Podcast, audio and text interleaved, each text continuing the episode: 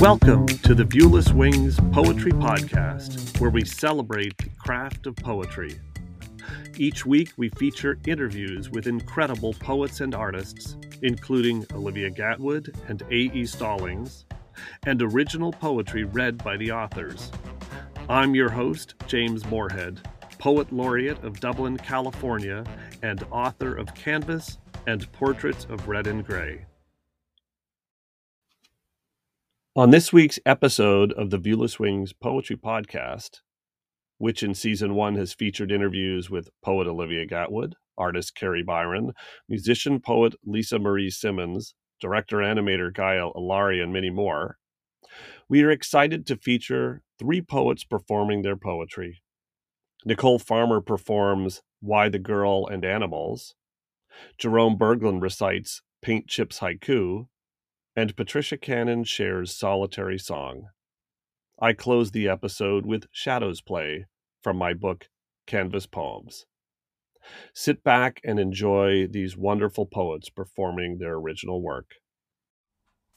Hi, my name is Nicole Farmer. I am a reading tutor and I currently live in Asheville, North Carolina.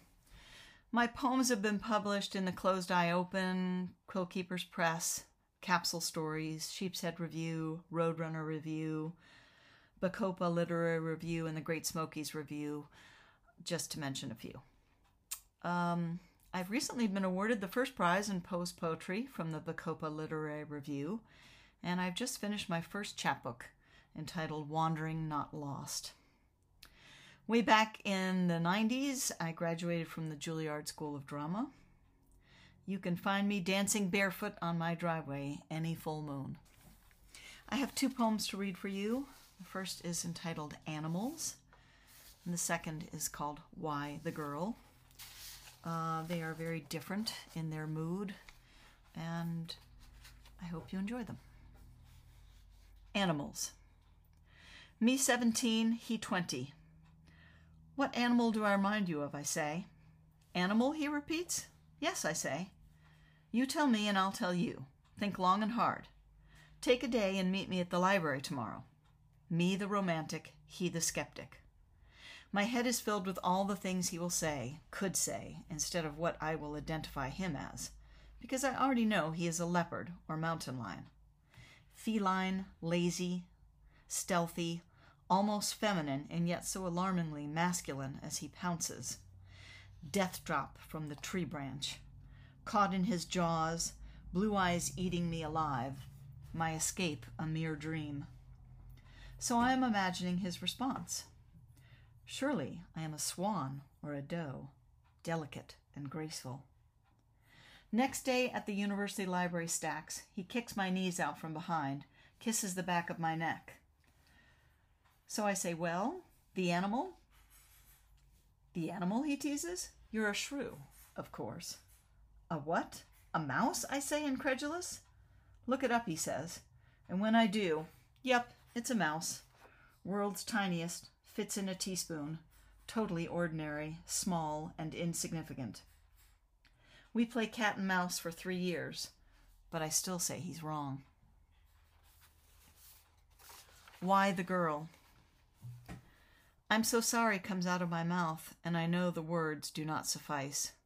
What should I have said? My new friend has just told me his daughter was a real free spirit, how he is writing songs about her for the first time. He says she was murdered five years ago. How to describe the rest of my evening. How I cried in my car the whole way home, imagining the mysterious, undeserved death of an untamable girl just turned twenty. With no details except she got herself in a bad situation my mind races. Why is it always the girl? Girls die at the hands of a man hundreds of times a day for hundreds of reasons. He wanted her body. He was ashamed of her body. He was ashamed for wanting her body. He wanted her money. He resented her money. He had to punish her and take her money. He hated her freedom. He was threatened by her freedom. He wanted her freedom. He took her freedom to feel better about resenting her freedom. She was in his way. She should pay for being in his way. He was attracted to her, and it was her fault. He had to rape her and kill her in order to feel better about the fact that he resented her. He had to rape her because he could not control himself, and that was her fault. So she deserved to die, this girl, any girl, who was simply there and inconvenient to his agenda. This timeless tragedy plays out again and again. What to say? I can only hold his hand and listen, if he should ever want to speak again about the father he once was.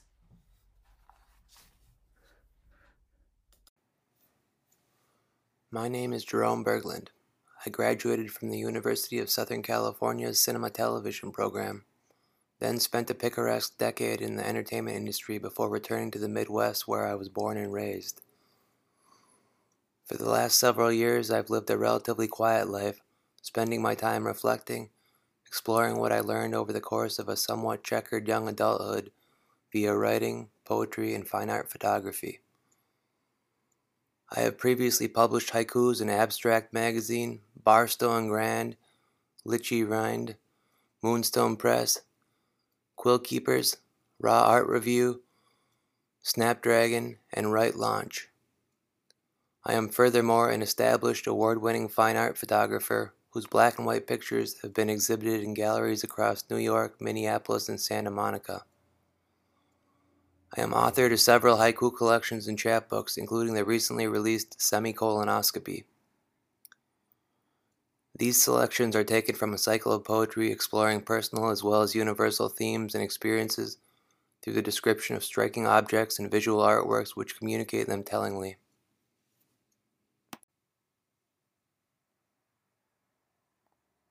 A unifying theme is the hardest thing to settle upon, peers. Out of fashion wallpaper, busy, plastered aesthetic, pleasing. Shell shocked vets only talk about wartime glories of ages long past. There's more than one way to deftly skin a mole and desecrate its pelt. Whisk and then strain are lumps in this batter despite the flour's sifting. Wooden grave marker, dirt stained, slick with lichen, text indecipherable. My name is Patricia Cannon, and I've been a registered nurse at UCSF since 2001. I have worked in cardiac critical care, neurointensive care, heme oncology, school nursing, and currently in research. In the early days of the pandemic, I was redeployed to the CATCH team, which stands for the COVID Assessment Treatment Coordination Hub. This pilot was launched to help patients get much needed procedures and surgeries. My passion is my faith, photography, and the written word in all its forms. My poetry has appeared in several magazines and books. Solitary Song is a child's recollection of a beautiful and kind woman who was locked into a particular lifestyle to feed an addiction. The name in this poem has been changed. Solitary Song. It was always strange seeing her walk down Francisco Boulevard, her hips swaying like a beckoning wave while her vagrant legs, dark and strong, composed a solitary song of addiction. To a world of averted eyes and devouring mouths, she had a face as hard as flint. To me, she was Mary, my best friend's mother, who sang journey songs with us children and slept while we played. Her body curled in bed like a clenched fist, the same way she would position herself on bus stop benches, and the way that her daughter told me that she was found. Her lifeless body on the bathroom floor. Her head, tinged blue, bowed over the edge of the tub. With only a bent spoon and an empty syringe, standing vigil at her last act of prostration to the crystal god of heroin. My name is James Morehead, host of the Viewless Wings Poetry Podcast. To finish this week's episode, I'm going to read Shadow's play from my debut book, Canvas Poems. The shadow enters on cue behind readers row on row, hands set, shoulders still, following players' spotlit forms and well worn phrases projected over the darkened theater. The shadow floats unseen between a couple's hands entwined, a child tugging with whispered questions, and a solitary critic quietly scribbling. The shadow slips delicately along the stage, invisible to the spotlight's tracking beam and illuminated twinkles of drifting dust. But the stage manager, suspicious, is watchful from a booth tucked high above. She adjusts her squinting glasses, searching, while the apparition plays tricks in the orchestra pit. The shadow, sensing, drifts stage right, tucks behind a gilded throne adorned with plastic jewels, casting deceptive sparkles no more real than a silhouette's touch. And with that, the shadow melts into the stage, among the words and phrases, masquerade and dancers, foiled fighters' tears and fools' laughter. Her voice long since hidden and forgotten, her steps no longer beholden to blocking, her beating heart just a trick of light that vanishes in curtained darkness.